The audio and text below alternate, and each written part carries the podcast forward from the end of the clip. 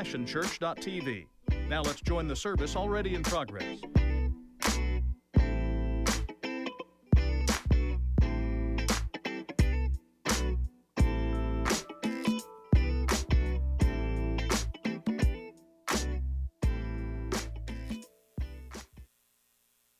Tyler, give me my. I'm gonna say that again. It's Christmas. Okay, okay, just making sure you're still the same crowd that I'm used to. All right, had me worried there a minute. I thought y'all were like the ba, bah, bah humbug crowd, right? So it's it's Christmas. Believe I don't know where the year went. Anybody else figure out where the year went? I can't figure it out. But here we are in December, and it's time to think about Christmas. And uh, Christmas is an interesting season for me because even um, the most cynical and grinchy of those people in our okay, my, uh, okay, there are some grinchy people in the world, right? Uh, maybe you're not one of them. Maybe you're sitting next to one of them this morning. Don't elbow now.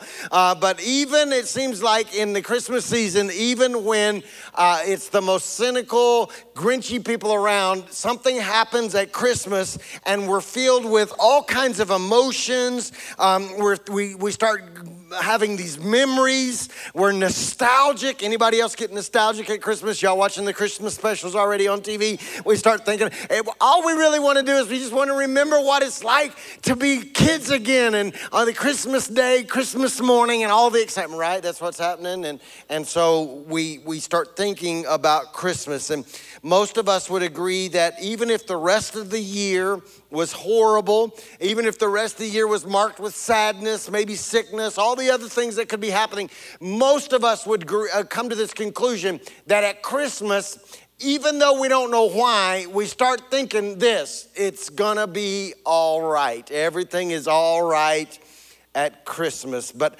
I just need to. Um, take you back uh, to the first account of Christmas. If you will, I want you to join me. We're going to look at the original Christmas story because I know we get filled with all this nostalgia and all these memories and all of these emotions, but I really want us to break down the Christmas story and recognize what was going on because in our nostalgia, in our uh, the demands that we place on this season in our own minds, we often miss truth that we need to embrace. So, if you will, turn to Matthew chapter 1. We're going to look at verses 18 and 19. Then we're going to go into chapter 2 and read verse 13 through 15. So, what we're doing is we're looking at the original Christmas story. Listen to what happens. These are the facts concerning the birth of Jesus Christ.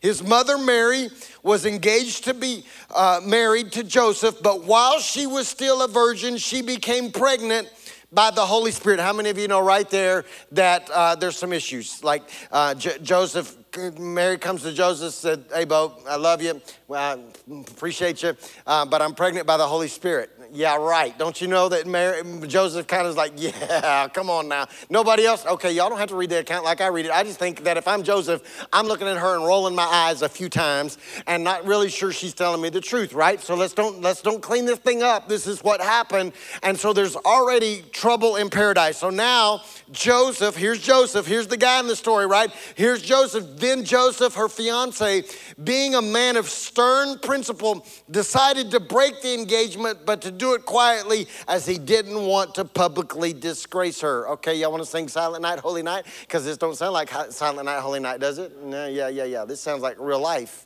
And so that's what's going on. Then we go into chapter two. So in chapter two, we discover that these wise dudes show up, right? That you know, uh, the the guys with the gifts. You, are y'all still here? Okay, y'all know the Christmas story, right? Uh, all right. So these wise jokers show show up, and they got all these gifts. And so now this is what happens. It says they leave, and this is what the scripture says in verse starting in verse 13. After they were gone, an angel of the Lord appeared to Joseph in a dream. Get up and flee to Egypt with the baby baby and his mother, the angel said, and stay there until I tell you to return, for King Herod is going to try to kill the child. And that same night, he left for Egypt with Mary and the baby and stayed there until King Herod's death. This fulfilled the prophet's prediction I have called my son from Egypt. So here's what happens I, we place a demand on Christmas. I, I, know you probably didn't think about it, but, but the truth is, is that when you start uh, thinking about the Christmas story and thinking about the season, we begin to place demands on the account. We, we place uh, the demand for nostalgia. We want to remember it a certain way. We wanted to remember it all cleaned up, n- no issues, no problems. We wanted to match all the songs we sing about it. We wanted to match the nativity scene that we create and place on our coffee table in our living room. We wanted to look like that. And so, because because we have that preconceived idea or this nostalgic idea of what Christmas really was like, we fail to recognize and, and we miss the truth that Jesus' arrival in the lives of Mary and Joseph and the community around them created some issues. So instead, what we do is we sing songs. We, we make up these cool Christmas songs that we, if, if you're, you know, unless you're really a Christmas fanatic, you only sing them in December, but some of y'all sing them all year long. I'm not gonna pick on you, but you're weird. Okay, so anyway, we sing songs like Silent Night, Holy Night, All Was Calm, All Was Bright. Wait just a minute. I'm telling you, on the authority of Scripture, that it was not calm. It was not calm. Think about this now. It was not calm.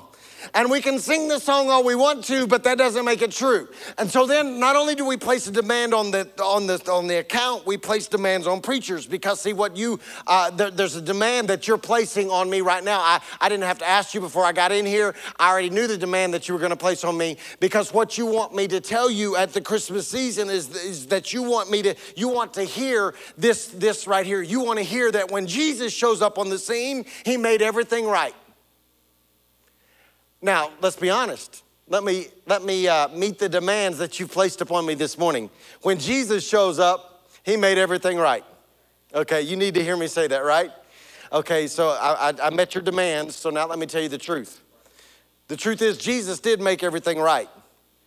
But can I also tell you this truth that there, there, there is this fact when Jesus shows up, Jesus' arrival in the lives of Mary and Martha, uh, Mary, Mary and Joseph turned everything upside down. Come on now. okay, so in fact, I want to submit to you that what may be an obvious but often overlooked truth in, in, the, in, in, in this account about Jesus' arrival is that even those of us who claim to be in tight relationship, even, even those of us that would testify, we know him, we miss this. We ignore this truth. The Christmas account bears this truth out, but we dismiss it. We, we won't recognize it because it doesn't line up with our nostalgic idea of what took place. So I just need to be the one to remind you this morning that even though it doesn't fit our stylized concept of Christmas, it's still the truth. Here it is. Are you ready? I'm just going to give you the truth about Christmas. I'm going to give you the truth about Jesus' arrival. And that is this one indication that Jesus has arrived in your life is change. Change. I bring that to your attention in this Christmas season because so many of us that embrace Jesus never really embrace the change that accompanies the arrival of Jesus in our life. So, therefore, what we do is we simply want to add him to our life, but we want to keep living like we've always lived. We say we know him, we say we've come into relationship with him, he's arrived into our spirit, into our heart, but we never experience any real significant change. And that is that cannot be what takes place because I've proven to you that when Jesus shows up, there's always change always change. So, so during the Christmas season, what I want to do is I want to take you back to the experience of Mary and Joseph for just a moment, and I want you to sh- I want to show you that when Jesus shows up, it turns everything upside down for them. The, the, the, think about. I, I, need you to place yourself in the, in the story for just a moment. I want you to put yourself in the account of Mary and Joseph. You get to pick which one you want to be. It Doesn't really matter because they both experience significant change. I, I just want you to think about their account just for a moment. Would you would you play like you're back in the Christmas play when you were eight years old and you were Joseph with the, the, the bed sheet on, on your head and the robe on, or maybe with the, you were Mary with the pillow up under your, okay, just for a moment, would you, would you just, because I, I want to walk you through what happens. Here's, here it is. They're engaged. Joseph has popped the question. He's gone to Jared.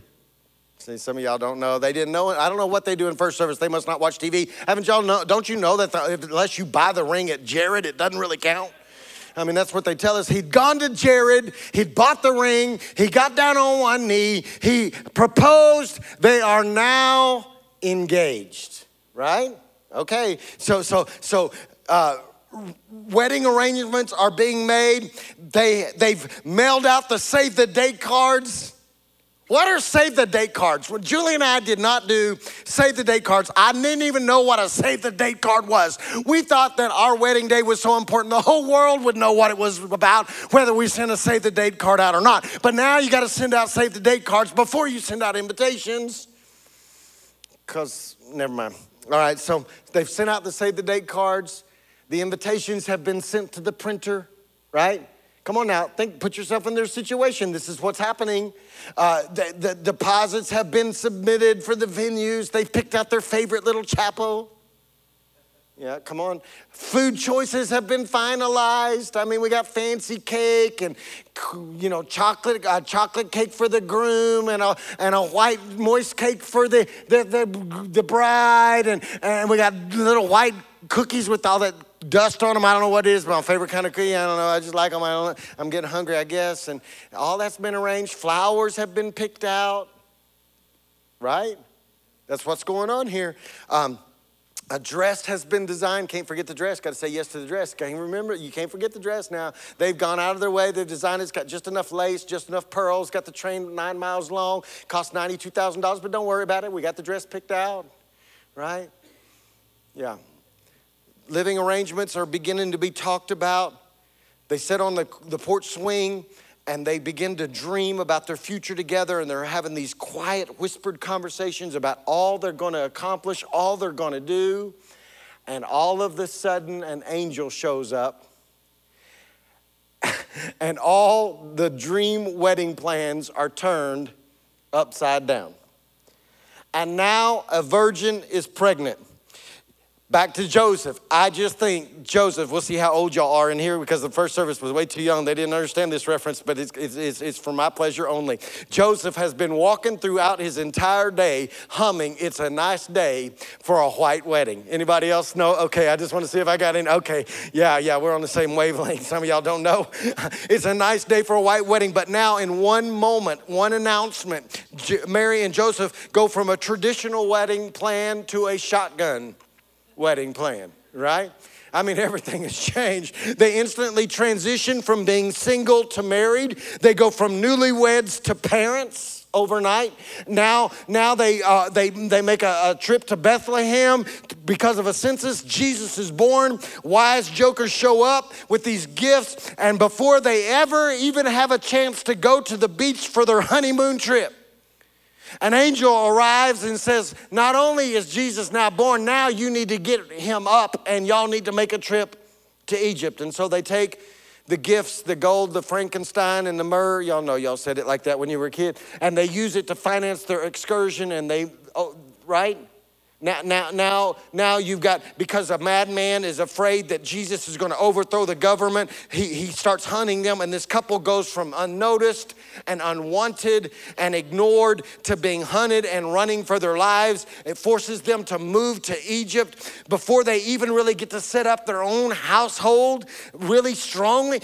Before they get to, they, now they have to leave all their family and their friends and their community and they slip across the border in the middle of the night and they hide out until Herod's dead.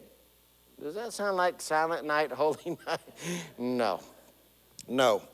I've noticed that when Jesus arrives, it always produces change. I started thinking about this account more carefully, and I recognized that there are two ways that Jesus turned their life upside down. That I would submit to you that when we have an encounter with Jesus and when Jesus arrives into our life, it should produce this same upside down Christmas.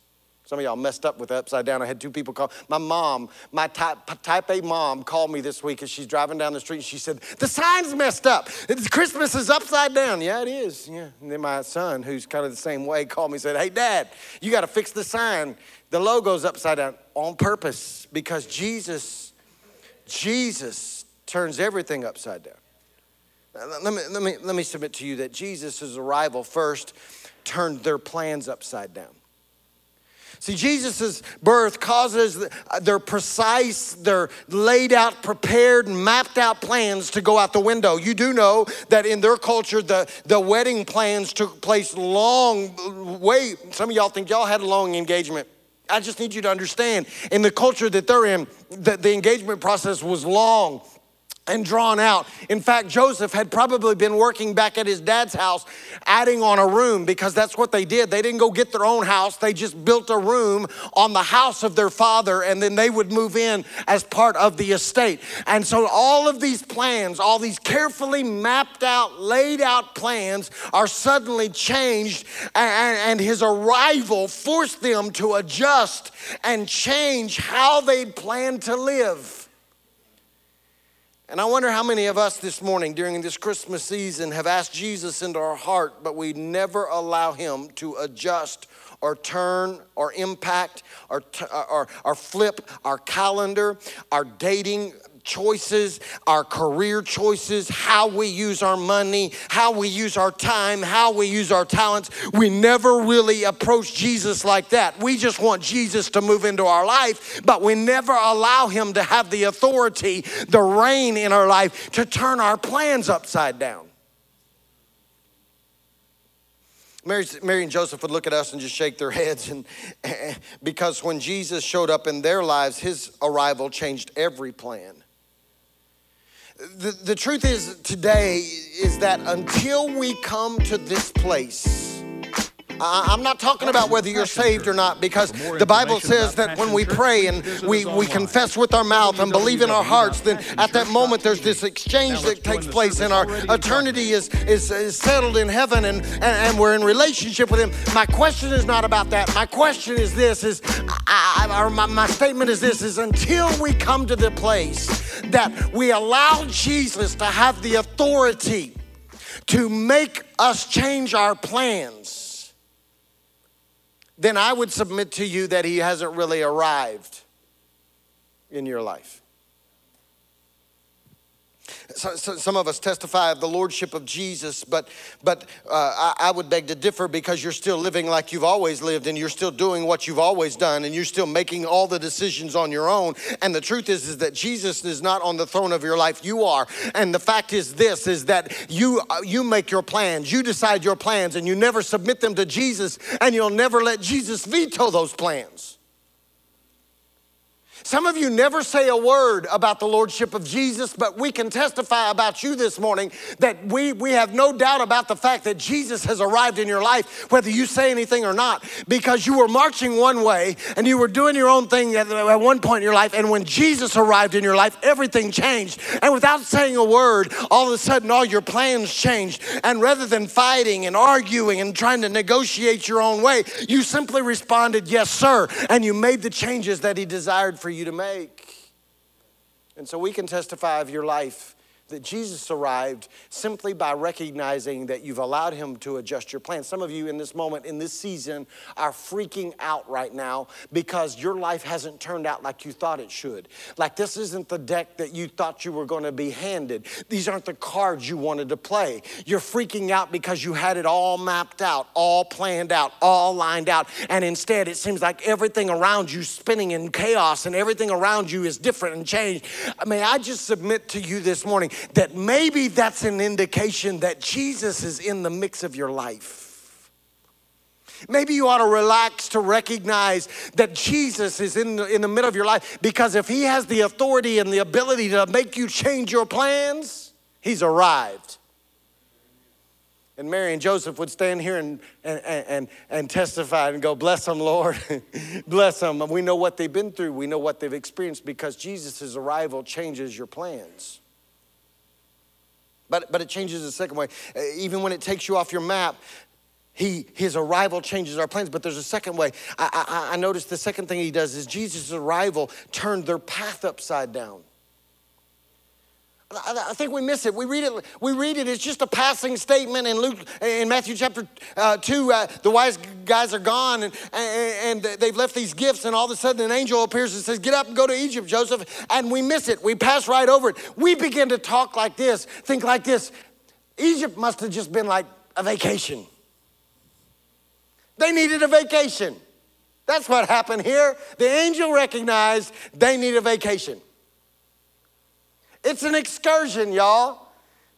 They just, they were bored. Like they, they didn't have enough stuff going on in their life and they'd kind of gotten in, stuck in a routine and they needed a little excitement. So Joseph just one morning wakes up after eating pizza late one night, wakes up the next morning, says, the angel says, we got to go. And so they go. It's just an adventure. They needed, they needed some excitement in their life. So they, did, they make up their minds to travel to Egypt. Okay. It's the honeymoon, y'all. They didn't get to have a honeymoon, and they'd seen honeymoon. They'd seen Egypt listed on Discovery Channel about one of the top ten places to go on your honeymoon. So they finally got some finances. They got the gold, the frankincense, and the myrrh. So, babe, let's go to Egypt. Right? It's no big deal. We treat it like it's no big deal. We read right over it. It's no big deal. But, but this move was a big stinking deal. Think about this a moment. This move, to, to make this move, they had to go outside of their comfort zone. They had to go where they had no friends. They moved to where there was no family. Listen to this they were foreigners, they were refugees, they were aliens, they were wanted, they were hunted. This was not a selected plan or a desired path I can assure you, I can, I can guarantee you, I can't find it in scripture. But let me put myself in Joseph's place just for a moment and tell you, I, I promise you this is true. Joseph had never really planned to go to Egypt. All right, are y'all with me? Because now let's think of who Joseph is. Joseph is a Jewish man. Tell me where the Israelites had been captive. Think about it. Yeah, I ain't going back to that place because we just got out of there. We were slaves there. They imprisoned us there. They used us there. I just have to think and summarize and come to a logical conclusion that Joseph really had no desire, no plan to go to Egypt. But when Jesus arrives in their life, it changed their path. And I point that out to you because I need to submit this to you this morning. When Jesus really arrives in your life, it will change your path. In other words, when you have a genuine, I said it like this first service, I said it like this so those of you from West Oklahoma can catch it. When you have a genuine encounter, a bona fide, authentic encounter with Jesus, can I tell you that you will not be able to walk the way you did before you met him? In fact, in Isaiah chapter 45, the scripture teaches us that one of the attributes of our Father is this. It talks about God. It says that God, He makes the crooked path straight right? I'm looking at it to make sure I'm telling you exactly what it says. It says that he has the ability to make the crooked path straight. In other words, one of the attributes of our Father is when we come into relationship with his Son, our crooked path becomes straight. Because before we meet him, we're going every which way. I'm going to the right, I'm going to the left, I'm zigging, I'm zagging, I'm trying to find my way to fulfillment and to life. But now, when I submit my life to Jesus, one of the attributes, one of the ways that we know that Jesus has arrived in your life is this get this, y'all. He straightens us out. Some of, mm, some of y'all just need to be straightened out just a little bit. Come on, don't, don't hit your neighbor right now. Some of you just need to be straight, straightened out. We can tell that he hasn't arrived in your life because your path is still zigging and zagging and going to places that you shouldn't go, going places you used to go. But when you've had a genuine encounter with Jesus, my path becomes straight and he deals with my walk and with my journey. So, if you're going to look for indications to reveal that we're in relationship with Jesus, one of those indications is that we now walk differently. I'm so thrilled. I don't know if y'all are thrilled, but I'm thrilled that in Matthew chapter 1, the writer declares that Jesus would be called Emmanuel, which we translate to mean God with us. Jesus is God with skin on. In fact, if you go into John chapter 4, the message Bible says it like this that Jesus, because he's God with skin on and he, he's Emmanuel, he's God with us. The, the, the writer, the translator in the message Bible says it like this Jesus moves into our neighborhood. Anybody else thankful that Jesus moved into your neighborhood? I'm so thankful that Jesus moved into my neighborhood. I am so thankful that Jesus is God with me. He's right here with me. He's moved into my neighborhood. I, am thankful for that, but can I tell you this morning the dilemma is this is a lot of us uh, are thankful that he's moved into our neighborhood, but we don't like the fact that when he shows up in our neighborhood, he makes us change neighborhoods. You say, what are you talking about, Steve? I'm talking about the fact that he impacts our path. Jesus literally, when we have a genuine encounter with Him, Jesus literally makes us fill out change of address notices. Are you, are you, so, so, so here's me before Jesus. I, am living in, in, in, a neighborhood. It's the bad attitude subdivision. All of a sudden, I have an encounter with Jesus, a genuine encounter with Jesus. And because I've had a genuine encounter with Jesus, and because He turns my path upside down, I have to fill out change of notice address that I can no longer live in bad attitude neighborhood. Now I've got to come over here and change neighborhoods.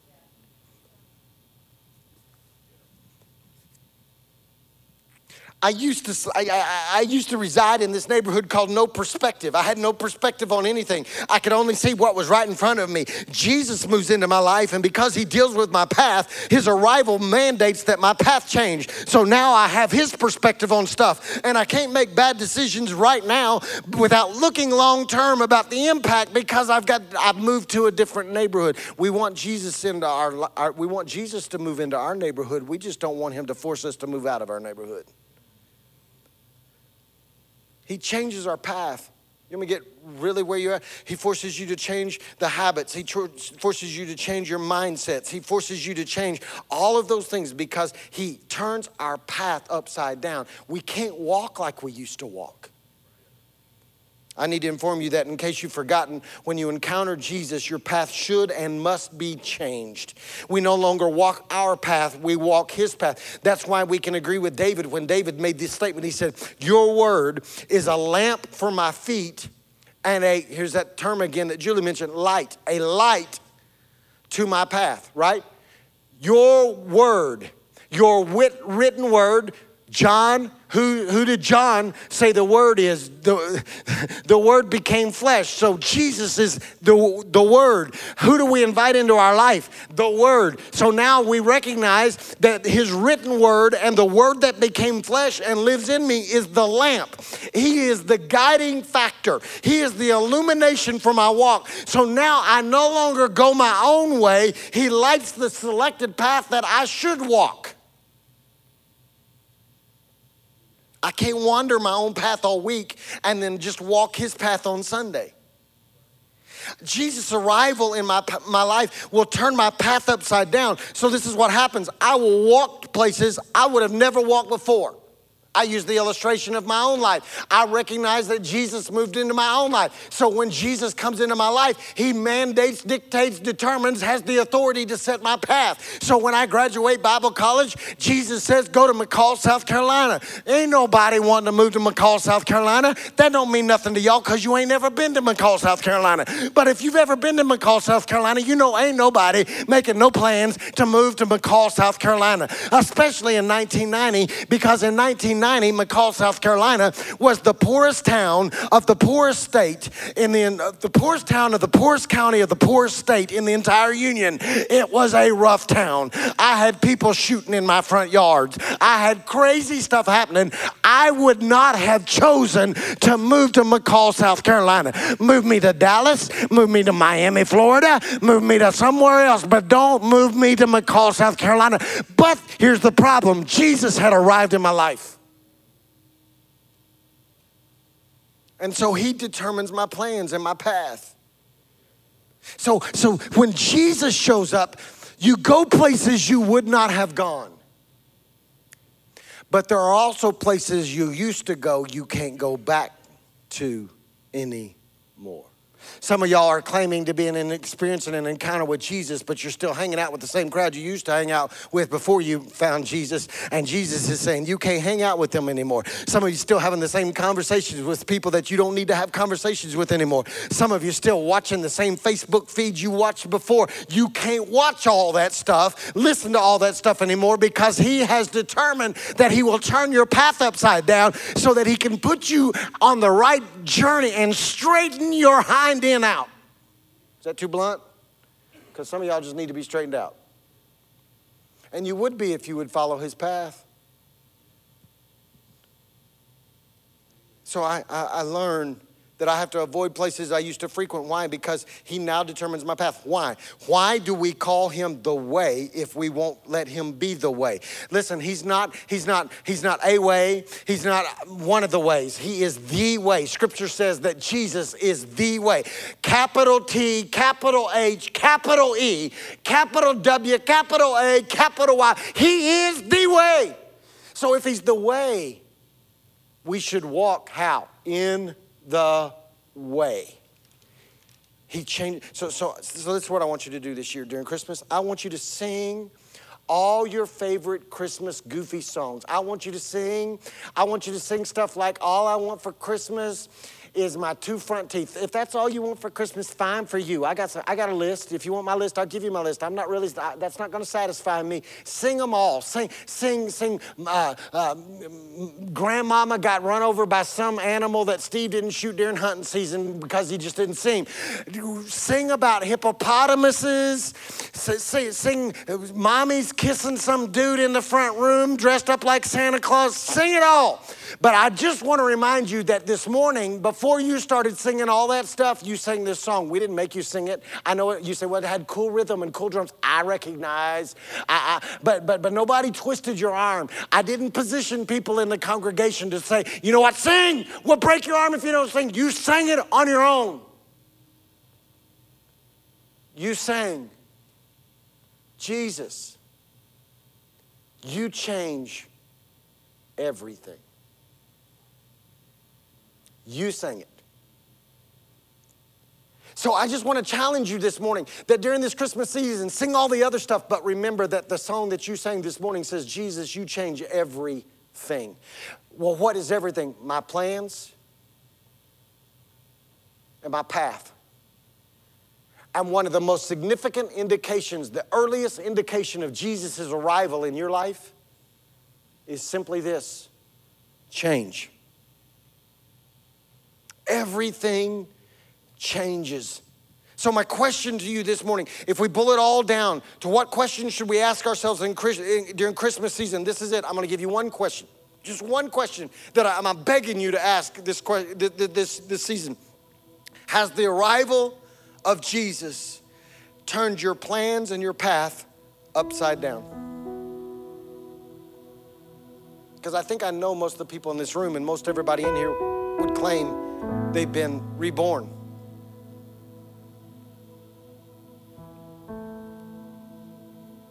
But is there any indication that being reborn changed anything?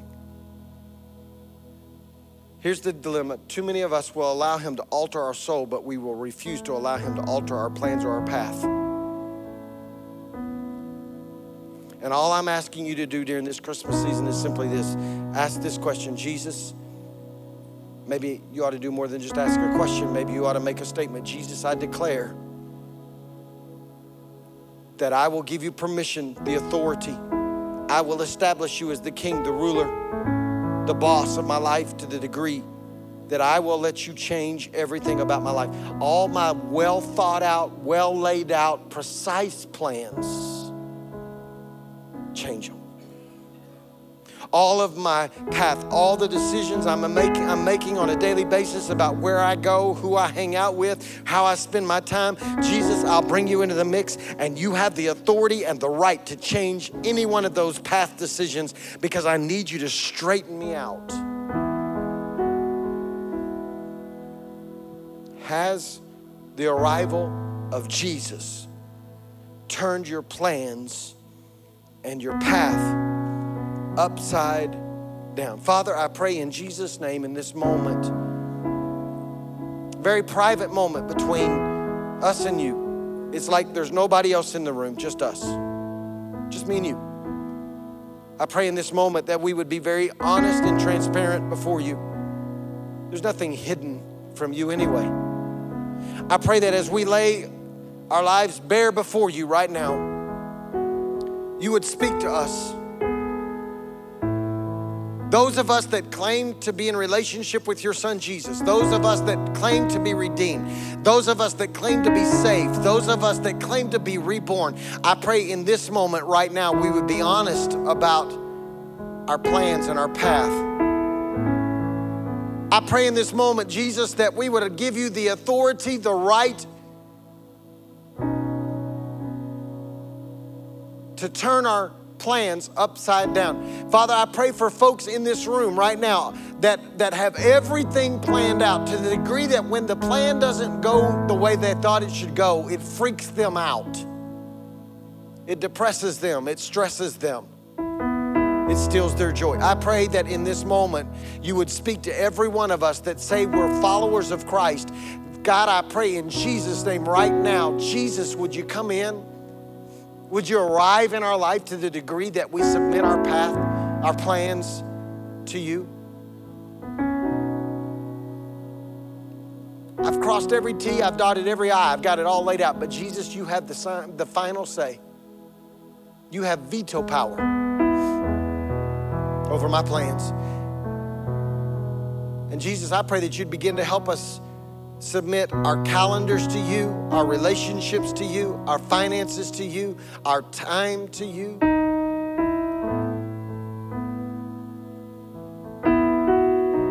And Father, I pray that you would show up in our path. You say in your word, Father, that you have this ability to make the crooked way straight. I pray that you'd line us out right now. We would begin to walk in the way. Jesus, we submit to your authority today that you can, you can cause us to go a different place than we would normally go. You may never call one of us to McColl, but you, you may very well call us across the street to people that don't know your son Jesus. You may call us to a different group of friends at work that need the light of Jesus. You may call us into different environments. Help us to walk your path. And Father, I pray that you'd also straighten us out so that we wouldn't go where we don't need to go the voices and the influence that need to be cut off of our life and cut out of our life would be dismissed because they don't fit with the path that you've chosen for us. I ask you, Jesus, that over this Christmas season, in the next few weeks, as we stylize and conceptualize and put nostalgia on the Christmas account, I pray that we would stop long enough to think about the fact that your son Jesus' arrival changed everything. And would we come to this place? Help us to come to this place where we allow you to produce change in us, such significant change that people around us would be able to testify, whether we say a word or not, that they're different. They're not the same as they used to be. There's something different about them. Father, change us for your glory and for your kingdom's sake, we ask in Jesus' name. Amen. In your seat, there's a card.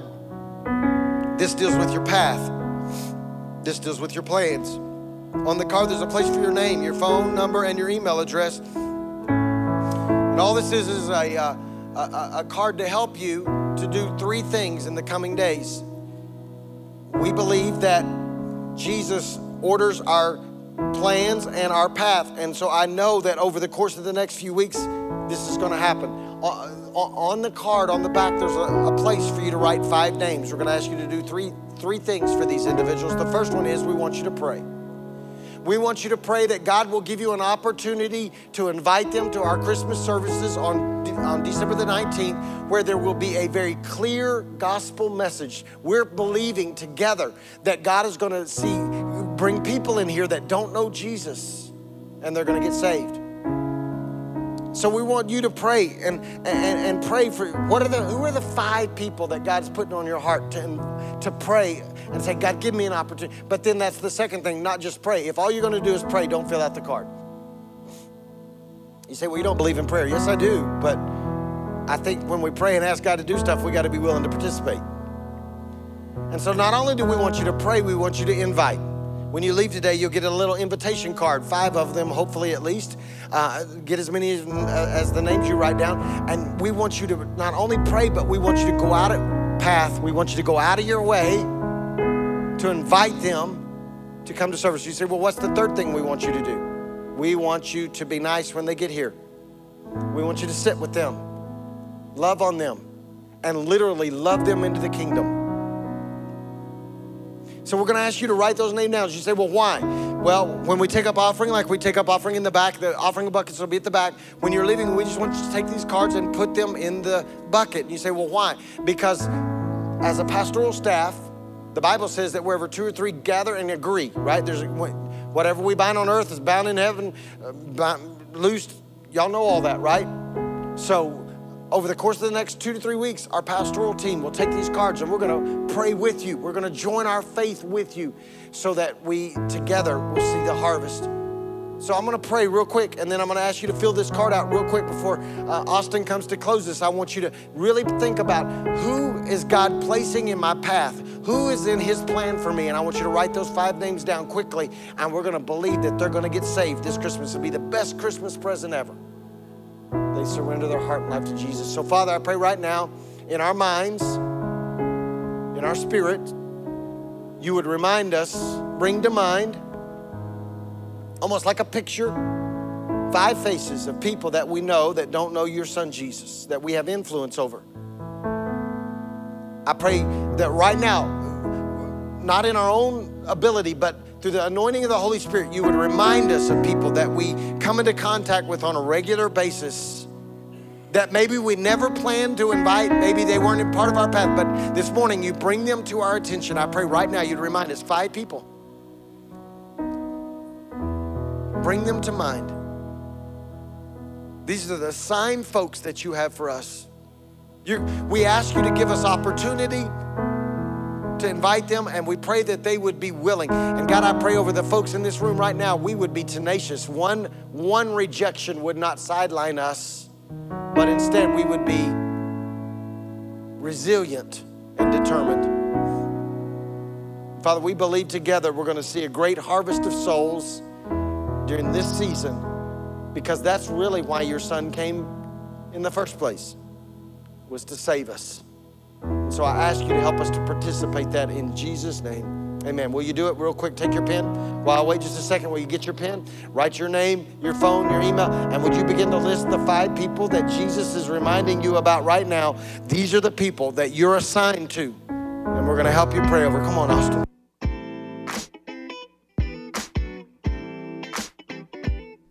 It's been a privilege to have you join us for this time of ministry. To find more Passion Church resources or to make a donation online, visit www.passionchurch.tv. Remember, you can't live without passion.